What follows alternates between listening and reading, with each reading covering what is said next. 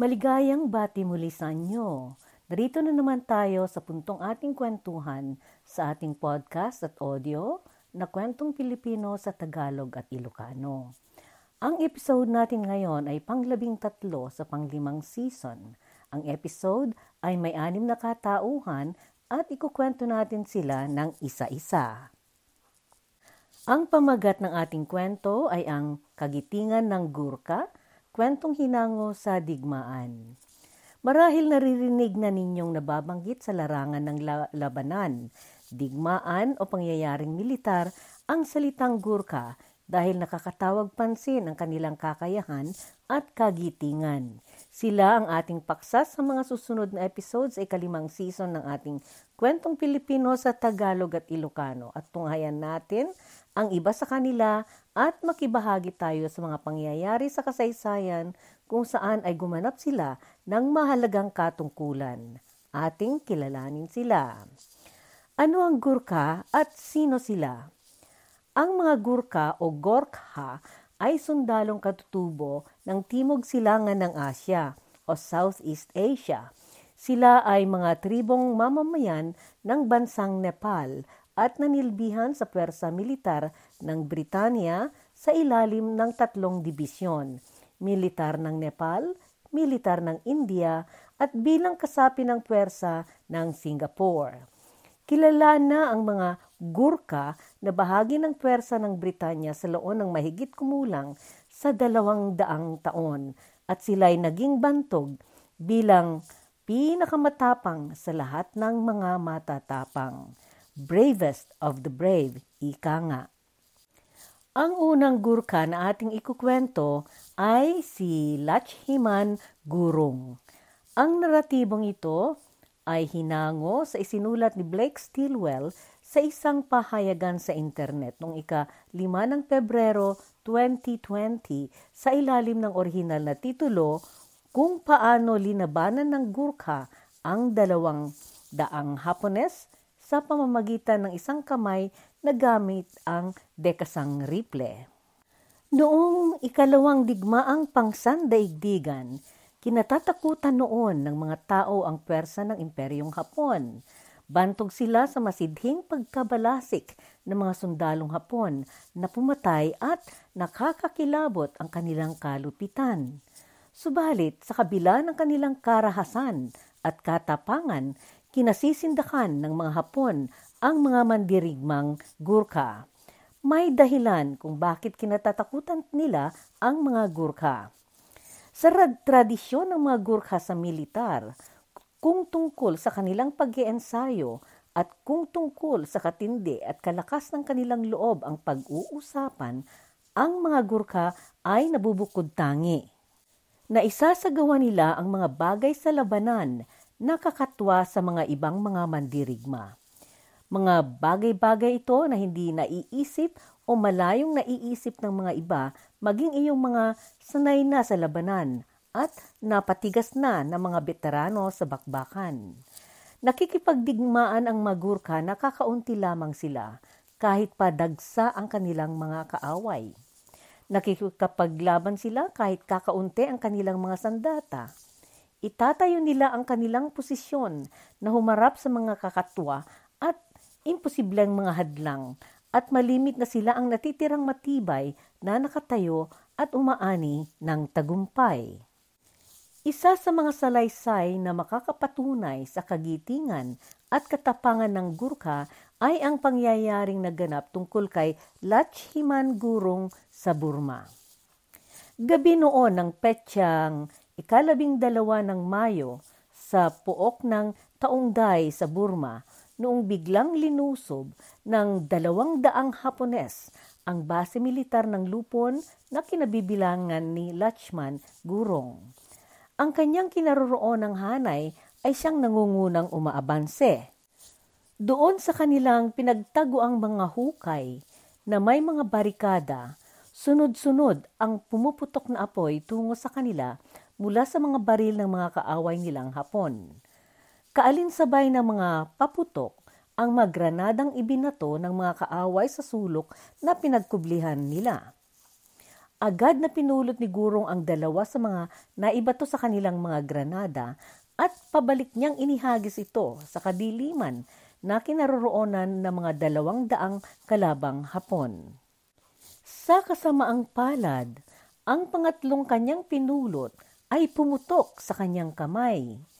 Nawala ang ilan niyang mga daliri at natamaan ang halos kabuuan ng kanyang kanang bisig na puno ng natupok na nabasag na granada ang kanyang mukha at kanyang binte. Bagaman nag-iisa na lamang ang mata niyang nakakakita at bumubuhos na ang kanyang dugong tumutulo at nahirapan na siyang gumalaw, may ginawang kakatwa ito na hindi maubos na isip ng sino man. Hinugot ng kaliwa niyang kamay ang kanyang tabak na kukri o masyeteng gamit ng mga gurkha at pabagsak niyang itinusok sa lupa ito habang buong lakas niyang ipinagdagundong ang kanyang nagngangalit na boses. Sumigaw siya ng galit na galit sa mga kaaway niya. Walang sino mang lalagpas sa tabak na iyan.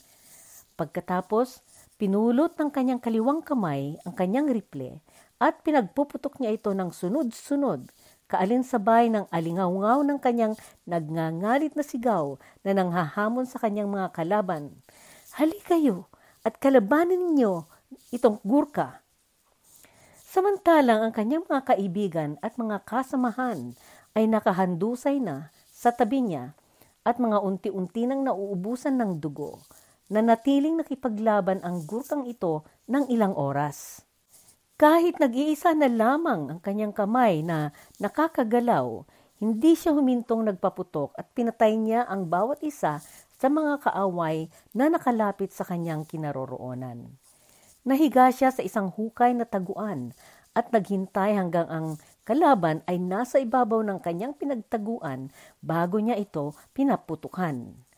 Pagka paputok niya ng riple, kaagad na naman niyang ikinasa ito para sa sumunod na rondo ng bala sa kanyang sandata at tamang-tama ito sa kanyang pamamaril sa sumunod na kasama ng naunang kaaway. Nagpatuloy ang sistemang itong kanyang isinagawa Noong natapos ang enkwentro, nagsisisigaw ito. Dumito kayong lumaban, dumito kayong lumaban, papatayin ko kayo.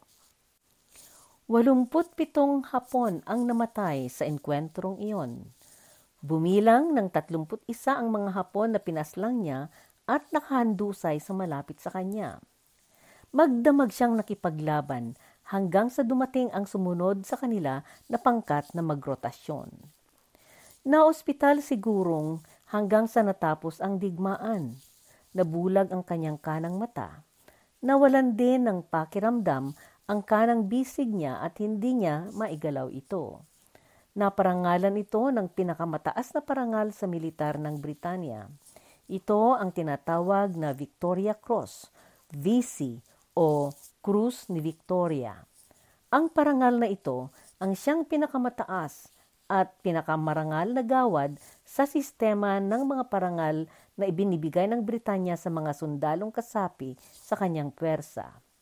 Iniabot sa kanya ito ni Field Marshal Lord Wavell sa Red House, New Delhi noong ikalabing siyam ng Disyembre 1945. Siya ang tanging natirang buhay noong ibinigay ito ng komando na kanyang kinabilangan. Sa isang panayam pagkatapos ng pangyayari, sinabi niya na sa mga sandaling siya ay nakikipagpalitan ng mga paputok na siya ay sugatan na, ang tanging nakakabalisa noon sa kanya ay ang pagdagsa ng mga langaw na naaakit sa kanyang mga sugat. Isinilang si Lachhiman Gurong noong ikatatlumpo ng Disyembre 1917 sa isang maliit na pook na tinawag ng Dakhani sa distrito ng Tanhu sa Nepal.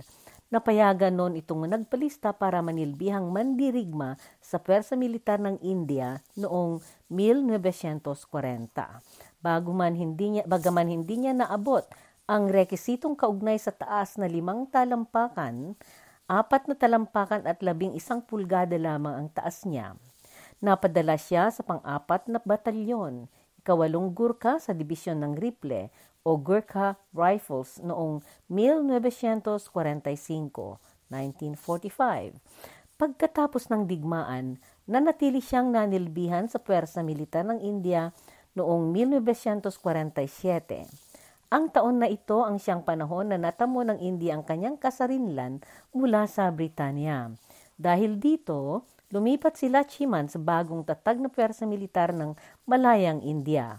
Sa sumunod na taon, 1948, siya ay nagretiro sa kanyang ranggo bilang Havildar o sarhento. Bumalik siya sa Nepal at nagsaka siya ng ilang taon. Nagpatuloy siyang voluntaryo sa serbisyo sa lipon ng mga veterano na Gurkha. Noong 1995, siya ay pumunta sa London upang kanyang tanggapin ang perang daang libong salape sa pera ng Britanya na naibigay sa pondong pangkapakanan ng mga Gurkha o Gurkha Welfare Fund. Noong taong dalawampung siglo at otso, siya ay tumira sa Hounslow sa London.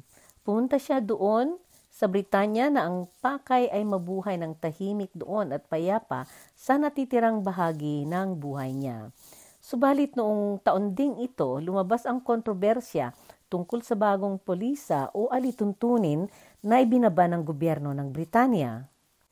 Ito ay ang pag-alis ng gobyerno ng ilang mga karapatan ng mga veteranong Gurkha na nagretiro noon 1977 at naninirahan sa Britanya.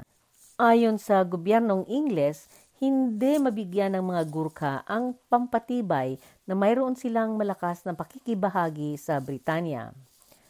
Tumayo si Lachhiman Gurong at hinamon niya ito Isinuot niya ang kanyang uniforme na militar na pinagkabitan ng kanyang mga medalya at pumunta siya sa pinakamataas na korte ng Britanya.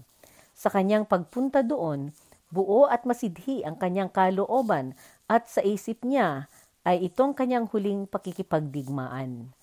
Sa pakiramdam niya, ang laban na ito ay hindi para sa kanya lamang, kundi para sa lahat ng kanyang mga kapwa-veteranong mga Gurkha noong ikadalawang digmaan ng pangsandaigdigan. Nakiusap siya sa korte at sa reyna na payagan silang manatili sa Britanya. Sa isang muling pagsubok sa tatag ng isang Gurkha, naghulog ng desisyon ang pinakamataas na korte sa taon ding iyon. Nangyari na laganap ang pagkakaalam tungkol sa nabubukod tanging pagmamalasakit ng mga tao sa Britanya sa mga Gurkha. Kaya pumayag ang gobyerno na manatili ang mga ito doon. Namatay si Lachhiman Gurong noong ika-12 ng Disyembre, 20 siglo at adyes. Nagkaedad siya noon ng siyam na dalawa.